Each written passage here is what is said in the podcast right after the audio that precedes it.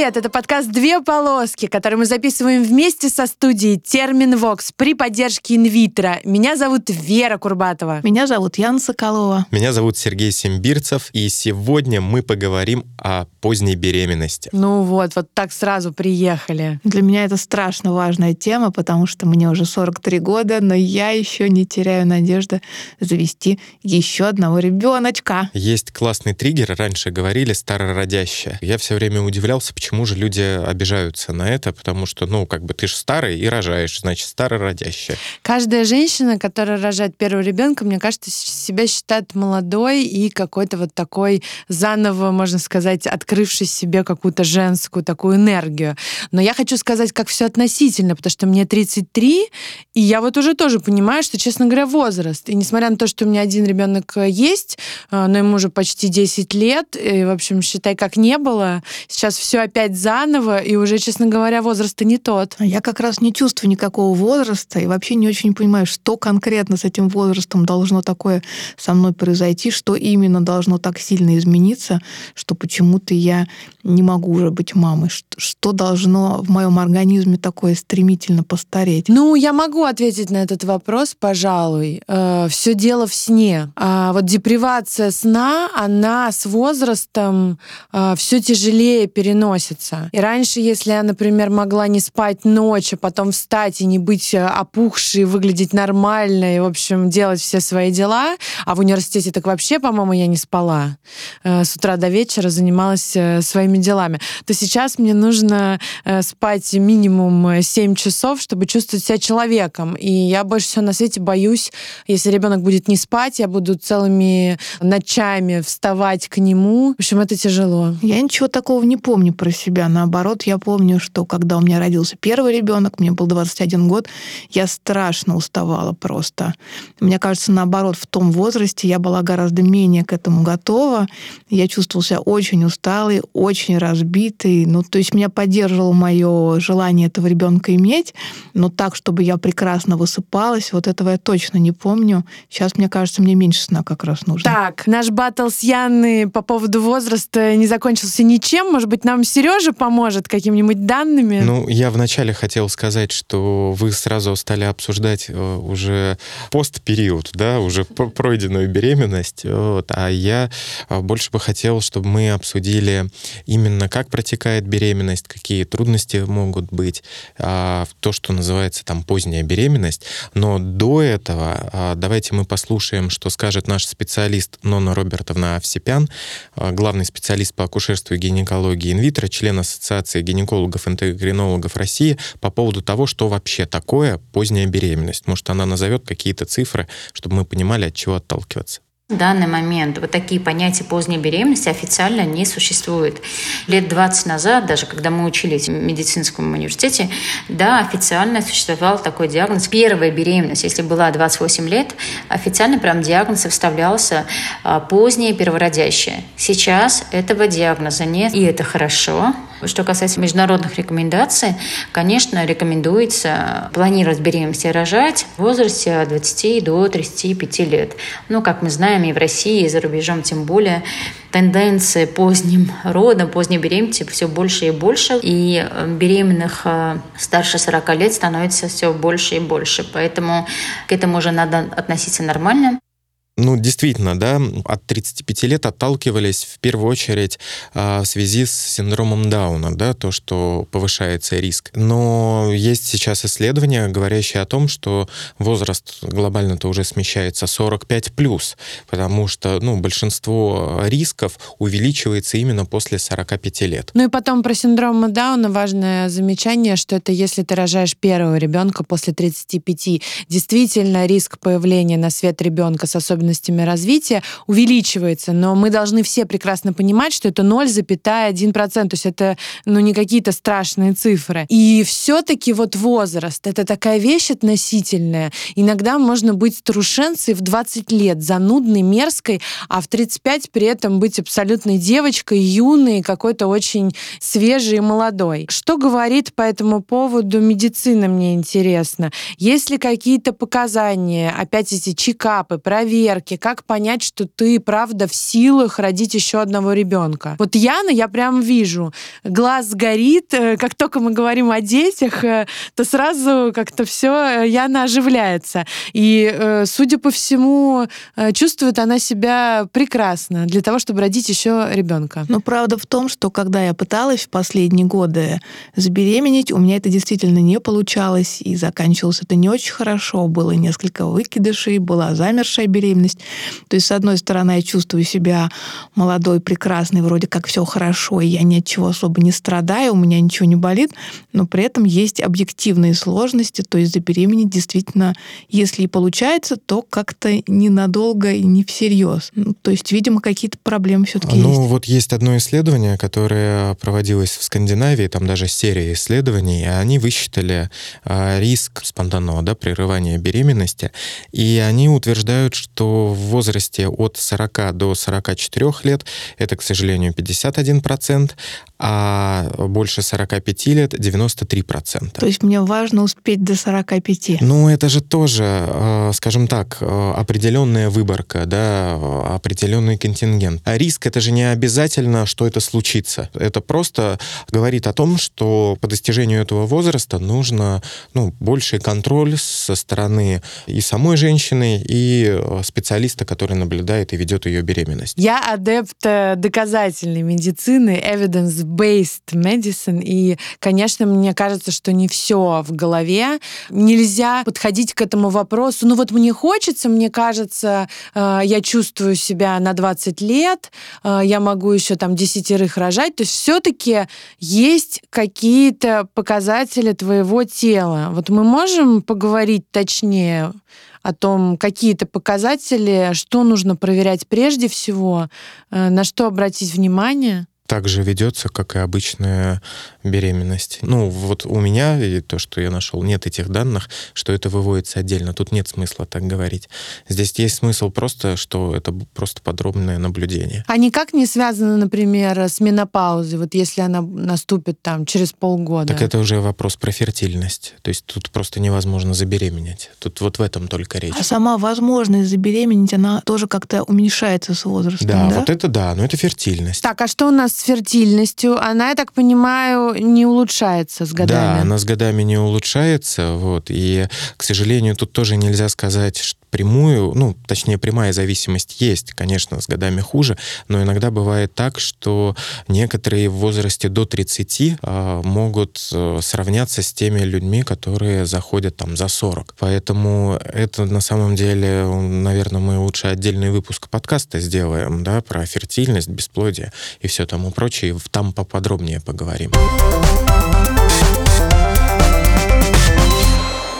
Еще в истории про поздно рожать у меня всегда был страх, вот когда мне будет там 50-60, а ребенок будет совсем маленький, кто ему поможет, если что, кто поддержит, или мне нужно обзавестись какими-то квартирами, счетами в банках. Этот вопрос для меня не решен, потому что у меня только опыт с одним моим ребенком, родила я его там в 24. Скажите мне, какие эмоции? Мне кажется, что я, наверное, не права. Наверное, мама должна быть просто счастливой, и неважно, в каком возрасте. Мы все выращены нашими бабушками, так или иначе. То есть, простите, что я так говорю вообще, но очень многие из моих там одноклассников, одноклассниц, когда я была маленькая, росли с бабушками и дедушками. И никто как-то не обращал внимания на то, что им уже многовато лет, это было нормой. Ну, я вообще хотел сказать, давайте, в принципе, по плюсам-то определимся. Плюсы-то есть. Плюсы — психоэмоциональная готовность. Да, вот, да. Огромный плюс. Я сейчас намного умнее. Второй плюс — экономическая. Да, ты уже состоялся. Да. Но, с другой стороны, слушай, мы выясняли, не так дорого покупать эти подгузники, и в 20 лет все проще. Да, но тревожность-то все равно... Да. Уходит, но да, этот факт. Нет. Ну, это уже тоже сложно, да. Опять-таки, чуть больше времени, может быть, там квартира от более пожилых родственников, которые отправились в Вальгаллу, уже достанется. Опять-таки, это ирония, да, не воспринимайте, всем только здоровья желаю.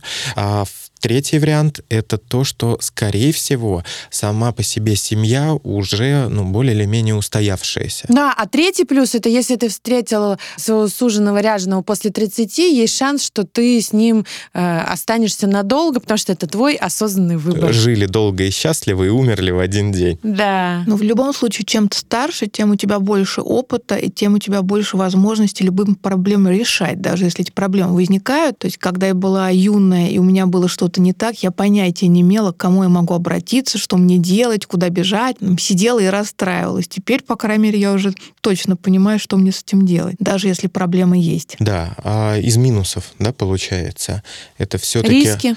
Риски, да, но риски зависят сами по себе, просто риски, да, а есть риски, которые зависят от тех заболеваний, которые к этому возрасту уже могут накопиться, проявиться, появиться, да, поэтому здесь это вот первый вариант. Что еще из минусов? Большая разница в возрасте между тобой и ребенком. Есть шанс, что ты как раз будешь на месте бабушки, которая не всегда понимает. Ой, а что это у тебя, сынок, тамагочи? Мне кажется, это очень сильно зависит от того, насколько человек погружен вообще в общество. Опять же, сейчас из-за соцсеток, из-за интернета возможно быть просвещенным во всем. Ладно, уговорил. Действительно. Это не значит, что надо слушать Моргенштерна, да, но хотя бы понимать, кто это. Современная медицина тоже помогает сейчас выглядеть хорошо. И в 40 лет, и в 50, и в 60. Но давайте оставим этот небольшой минус, разница в возрасте. Я тоже хочу про это сказать, потому что, мне кажется, наоборот, разница в возрасте — это отчасти плюс. Я своих первых детей родила очень рано. И у нас, по сути, скорее не детско-родительские, а такие довольно товарищеские отношения. Это, конечно, хорошо, но при этом я понимаю, что детям явно не хватило какой-то моей властности, какой-то моей авторитетности, моих знаний о том, что происходит. Я довольно часто вместе с ними как чуть более старший ребенок себя ощущала. И я не уверена, что это такой уж плюс. То есть, получается, я их ставила на позицию каких-то своих партнеров отчасти. И дочка мне, например, потом предъявляла это в качестве некоторой травмирующей для нее ситуации, что мама, там, где ты могла и должна была обо мне заботиться, ты начинала со мной советоваться, ты от меня ждала, что еще я буду тебя поддерживать, а ведь я просто дитя. То есть такой момент тоже есть. Получается, что юная мама, она не вполне мама своим детям. Ой, не буду вам сейчас рассказывать. Я просто так, мне кажется, строга. Все меня дети считают жутко занудно и строго, что я просто боюсь представить, что со мной станет еще через 10 лет. Я превращусь просто в старуху шипокляк. Может, наоборот, расслабишься и станешь веселее. Давайте посмотрим. Встретимся через 10 лет. Давайте спросим у нашего эксперта Нонны Робертовны Овсепян, действительно ли поздняя беременность всегда протекает сложнее и хуже, чем в более раннем возрасте. С возрастом всегда появляются какие-то хронические сопутствующие заболевания, затем увеличивается риск генетических наследственных заболеваний. И вообще мы с возрастом, конечно, не молодеем, да, и наше здоровье, к сожалению, только ухудшается. К всему свое время и желательно, да, рожать до 35-40 лет. Но если женщина хочет родить, допустим, 40-45, никто не имеет права ей отказать в наблюдении, отказать в медицинской помощи ни в коем случае. Это право женщины, и большая вероятность, что может она нормально выносить и родить. На самом деле здесь еще большое значение имеет от исходного состояния здоровья женщины. Вы знаете, есть больные беременные среди молодых девушек, которые 20 лет очень тяжело переносят беременность. А есть и 40 лет, которые прекрасно переносят беременность и самостоятельно прекрасно рожают, если они изначально были абсолютно здоровы. Победила дружба, в общем, я поняла. Все зависит от человека, от его медицинских показателей. Слушайте, а есть такая история про слишком рано рожать? Это тоже вредно? С точки зрения физиологии, все будет утыкаться в то, что подразумевается рано. Да? То есть из серии, когда возможно зачатие, или рано имеется в виду 16 лет. Глобально понятно, что организм моложе, да, и меньше рисков. но мы не убираем ни экономические, ни социальные факторы, да, что это будет, скорее всего, в большей степени восприниматься, да, ребенок как игрушка в первую очередь, чем как что-то, зачем нужно ухаживать активно и воспитывать. А у меня, знаете, сейчас такой сложный вопрос. Многие подростки, ну и юные люди употребляют алкогольные напитки, наркотические вещества, и многие из них становятся даже зависимыми. Понятно, что в такой момент забеременеть очень опасно. Через сколько лет, очистившись, можно беременеть? Ну, на самом деле все зависит от того, сколько выводится препарат, какой препарат принимали. И там нету такого понятия, как лет. Если это были эпизодические приемы, да, то там выводится, допустим, через 14 часов, и все, и считается организм чист. Все зависит, не повредились ли органы и системы от использования препарата. Ну и в принципе, да, если уж говорить про химсекс, не лучший вариант, потому что действительно растут риски различных проблем. Ладно, Сережа, расскажи всем, что такое химсекс. Я, конечно, знаю, но, может быть, не знает кто-то из тех, кто нас слушает. Это вопрос про использование различного рода препаратов во время полового акта, во время секса, то бишь. И, конечно, в первую очередь, в большинстве своем это разговор про запрещенные препараты. Зачастую пытаются люди использовать их для того, чтобы там продлить половой акт, да, его как-то разукрасить, еще что-то. Но здесь начинаются проблемы в том, что они очень сильно влияют на психоэмоциональное состояние. На контролируемость. Да, и происходит секс без барьерной контрацепции, различного рода практики, к которым партнер может быть не готов. Да. Некоторые исследования показывают, что среди ВИЧ-инфицированных происходит отказ от терапии, из-за этого происходит, не контролируют они, в общем, смена большая партнеров, повышается, да, заболеваемость, ну, в общем, ну, что так и говорить, себе. Все понятно. Да, да, но хуже всего то, что большинство препаратов, которые чаще всего используются, обычно это амфетаминового ряда, они еще могут вызвать агрессию, суицидальные мысли, депрессию. И очень многие как раз обращаются с этим. В общем, проблема-то в чем заключается? Что на самом деле очень часто к химсексу уже подступаются в более-менее осознанном возрасте, как раз-таки, да, 30 и больше. И тут уже будут риски из-за повышения давления, да, это может быть инфаркт, там, инсульт, из-за ЧСС повышенные могут быть аритмии, внезапная остановка сердца, то есть там реально очень-очень много проблем, которые могут возникнуть, и они никак не вяжутся с теми положительными вещами, которые называют люди пропагандирующие это. Хотя, ну, их не так много, потому что, опять же, запрещенные вещества могут воздействовать по-разному. Причем тут ранняя беременность? У моих знакомых нормально всего? Нет, ну, ранняя беременность, тут разговор о том, что если употребление веществ начинается, да, там, в раннем возрасте, то вот она и случится, потому что не отдают себе отчет из-за измененного психоэмоционального состояния. Но потом, и слушай, все. Не до презервативов, не до какой-то барьерной контрацепции, правда, все в угаре, в тумане, на утро вспоминаешь, что было. Потом героиня передачи «Беременна в 16». У меня, как ни странно, довольно много знакомых, которые забеременели как раз в 16. У них были какие-то романы с одноклассниками. И почти все эти истории очень благополучно завершились. Прошло много лет, дети выросли. С этими одноклассниками они до сих пор живут, родили еще многих детей. То есть, на удивление, вот эти ранние беременности, про которые мы тогда думали как про какие-то трагедии, ужас, кошмар, что произошло, на самом деле хорошо все сложилось. Но это же было все не в наркотическом угаре. Не в наркотическом угаре. И опять-таки, да, мы немножко уходим от поздней беременности в раннюю, да. Там интереснее. Там интереснее. Не знаю, не пробовал ни то, ни другое. И, надеюсь, уже не попробую. Где-то посерединке ты. Да, да. История больше про то, что, получается, люди могут как-то позволить себе, да, приобрести вещества, но действительно сталкиваются с проблемой приобретения контрацептива. презервативов и даже их использования. Это не про беременность, история про вещества. Но это история про то, что все развивается, появляются тоже какие-то тренды в данном случае и в этой области. И тренд на химсекс, он, безусловно, есть. Опять-таки, к химсексу можно отнести использование препаратов, улучшающих, или для лечения эректильной дисфункции. Да.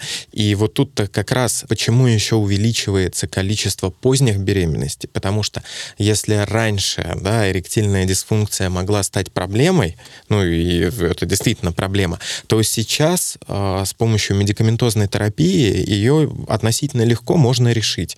И, следовательно, шанс забеременеть увеличивается в разы. С одной стороны, это здорово, с другой стороны, это тоже может быть относительно неожиданно. А еще знаете, какую хотела тему затронуть? Немножечко я сейчас буду психологом без диплома, моя любимая рубрика. Часто женщины, которые родили ребенка после 35, могут так вот грустно вздохнуть и сказать, что да, я бы, конечно, раньше родила, но, как правило, если женщина счастлива, нашла того самого мужчину и родила в 35, то никаких проблем у нее нет. Хуже, если до 35, до 36-7 ничего не случилось, вроде с семьей человек не обзавелся, а, получается, часики тикают. Вот тот самый термин, из какой-то вот старой женской консультации. И тут вот ты думаешь, может быть, тогда одной рожать. Что ж ждать? Все, нету семьи, ничего нет. Или вот как быть? Я не знаю, какой-то очень сложный такой психологический момент. А не социальный ли это конструкт, который навязывают, что у женщины обязательно должен быть ребенок?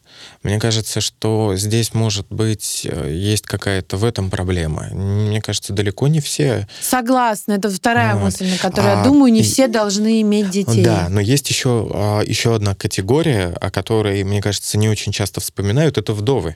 Они же тоже, тут двойная проблема получается. Был партнер, которого любили, его не стало, нет общих детей.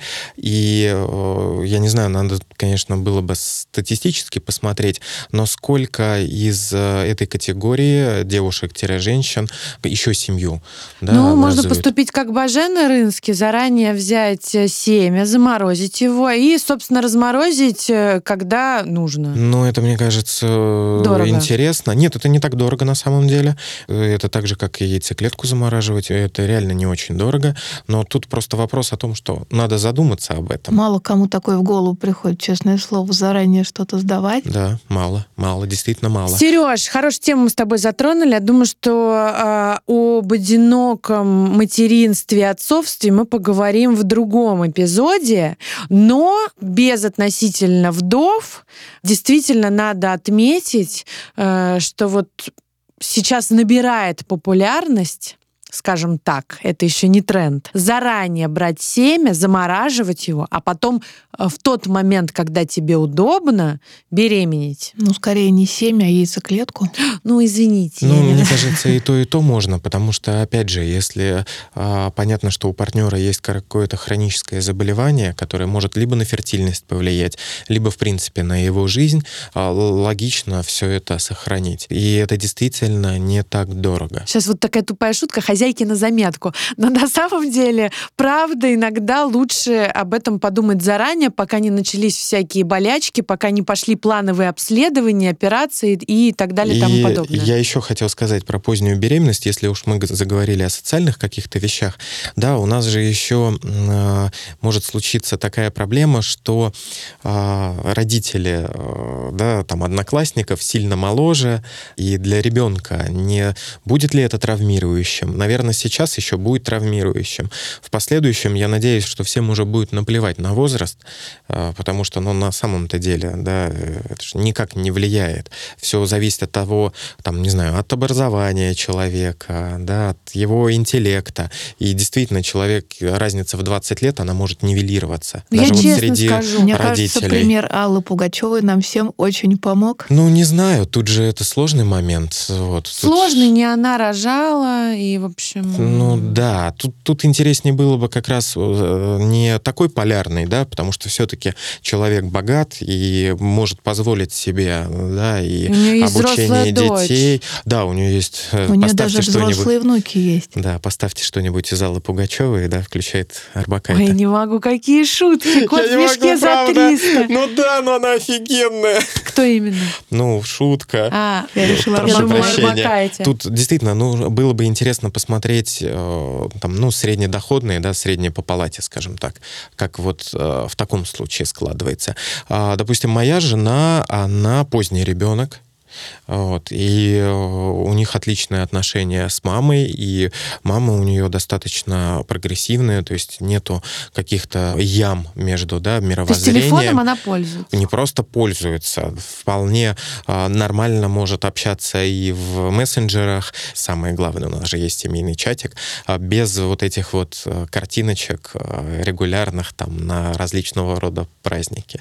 То есть Поняла. Даже так. Вот. Но что я еще хотел сказать, что кроме того, что моя жена поздний ребенок, так у нее еще есть сестра младшая. В общем, вывод такой. Неважно, когда ты рожаешь, неважно, какая разница в возрасте между тобой и ребенком, но что важно? Важно, чтобы ты был современным, активным и здоровым. Да, ну и даже если нет последнего пункта здоровья, то тогда нужно обратиться к специалисту, и специалист уже проведет и диагностику, и подскажет, что и как. Вообще очень важно, да, в первую очередь, это консультация, чтобы вам рассказали о всех рисках. Да, мы сегодня вот немножко их коснулись, вот, но их все-таки не один-два, а энное количество, и акушер-гинеколог вам об этом обязательно должен рассказать. Слушайте, ну давайте все-таки спросим у нашего специалиста, у Нонны Робертовны Овсепян, какие основные риски у поздней беременности? Они точно есть? Ну давайте специалист их озвучит. Нужно подходить индивидуально, персонализированно каждой будущей маме. Опять же, потому что ситуация разная, да, состояние здоровья у всех разное. Но однозначно с возрастом, после 35 лет, качество яйцеклетков снижается, яйцеклетки стареют, частота хромосомной патологии, она многократно возрастает. Это, конечно, уже доказано, и это факт.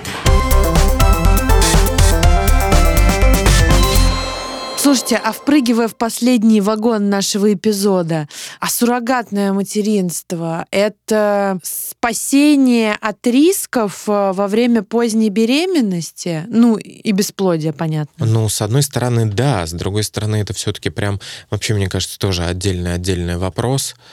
Потому что здесь же есть еще психоэмоциональные факторы. Ну, и это очень-очень дорого все-таки. Вообще, вы все, о чем вы говорите сейчас, да, замораживание яйцеклеток, суррогатное материнство, это обязательно уже же не естественная беременность, это беременность, за которую мы платим много-много денег. Но тут еще такой момент, что некоторые вещи входят в ОМС. То есть государство некоторые варианты оплачивает. То есть после 40 можно смело себя просить? Наоборот. Нет, не возраст, другие, да, проблемы. Я как раз читала о том, что до 35 лет только государство нам готово что-то оплачивать. То есть они как раз не рассматривают позднюю беременность. Но это вот опять к вопросу, что просто увеличиваются риски, да, и, следовательно, хотят снизить экономические какие-то вопросы. И давайте еще спросим у Нонны Робертовны о том, что можно сделать для того, чтобы поздняя беременность протекала успешно. Самое главное – пройти обследование еще до наступления беременности, на этапе планирования беременности. По приказу, да, пройти все-все-все анализы. Их очень много. Анализы крови, мочи, ультразвуки. Возможно, поскольку поздно имеется в виду, если после 40-45, желательно пройти до наступления беременности генетическое обследование. Но и с наступлением беременности обязательно, конечно, наблюдаться у врача, проведя все необходимые лабораторные, инструментальные обследования. Ну и, кстати, раз уж мы заговорили про анализы, давайте напомним, что сеть клиник Инвитро предоставляет нам скидку в 20% практически на все свои услуги по промокоду «Две полоски». Давайте сдавать анализы с выгодой. Все подробности вы можете узнать по ссылке в описании подкаста. И не забывайте, что имеются противопоказания, обязательно получение консультации специалиста, и также обращаем внимание, что Постановка диагноза по результатам лабораторных исследований должна выполняться лечащим врачом. А теперь вернемся к подкасту. Слушайте, мы все про женщин, про женщин. С нами все это время сидит и мужчина. Вот мне всегда было интересно. А позднее отцовство — это вообще сплошной плюс или там тоже есть минусы? А вот тут, мне кажется, очень важный момент — это то, что детство мужчины до какого возраста идет. Потому что, мне кажется, я еще ментально не постарел. То есть я не готов нудеть по поводу того, что кто шапку не надел, что молодежь плохая и все тому прочее. Другое дело, тут, мне кажется, еще очень важно, какого пола ребенок. Потому что, вот у меня дочь, и я не знаю, насколько у нас будут совпадать интересы, просто из-за того, что, мне там нравятся видеоигры, конструкторы и все тому прочее. Что будет ей нравиться, не знаю. И я думаю, что если у нас будут расходиться эти предпочтения, то, скорее всего, для нее я буду старым и занудным. А если они у нас будут совпадать, то ок. А если там был бы сын или будет сын, то тут тоже точно так же, я думаю, все будет зависеть от того, совпадем мы по интересам или нет. Я просто не знаю, насколько, я вот к вам могу обратиться, насколько интересы свои можно транслировать на ребенка, насколько он вовлекается в это, или там все-таки, когда он уже попадает в какой-то социум, типа там школы, они все же меняются. Слушай, но этим мостиком между тобой и ребенком всегда могут быть другие люди. Это няни, это твои подросшие дети, это кто угодно. Не надо вообще зацикливаться только на себе, как на родителей и на единственной инстанции. Но когда я задавала свой вопрос, меня больше интересовало, знаешь, что вот женщины все равно переживают. Ой, у меня тут морщины, у меня тут брылья, у меня лишний вес, целлюлит. И вообще я уже старая. И бегать-то я не могу. И как раньше я не могу. И спать я хочу. И, в общем, очень много именно женских переживаний, связанных с возрастом. Жизнь как бы делится сначала до начала цикла, после начала цикла, а потом до менопаузы и после менопаузы. Мы никак не можем на это повлиять. У мужчин этих проблем как будто бы нет, кроме потенции.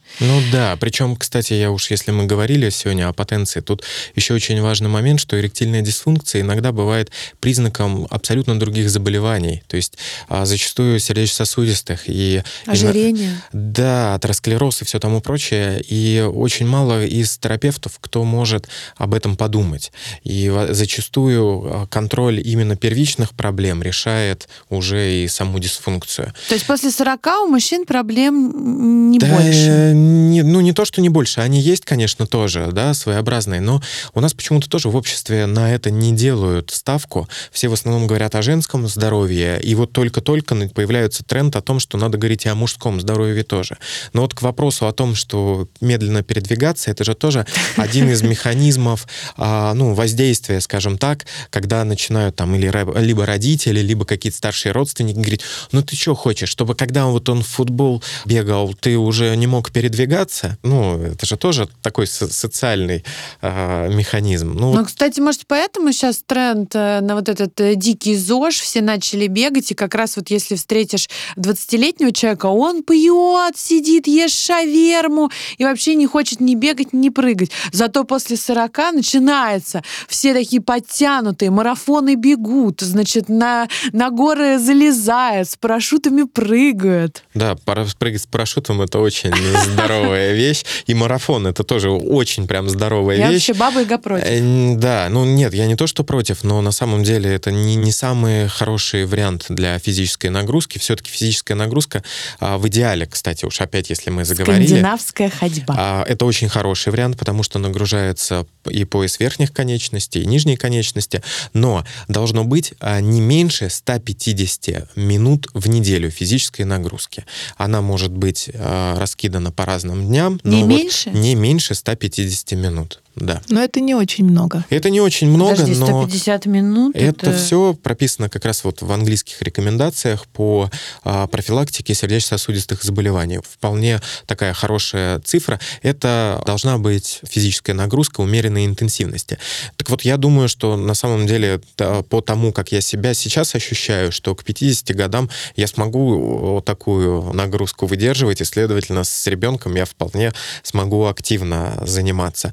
Вот. Плюс у меня такой вопрос. Неужели прям все готовы вот мяч, да, пинать, как все говорят, ты с ним, с мячиком не сможешь? Поэтому не, я не испытываю каких-то проблем. У меня есть пример перед глазами, когда разница между дочерью и отцом получалась около 30 лет.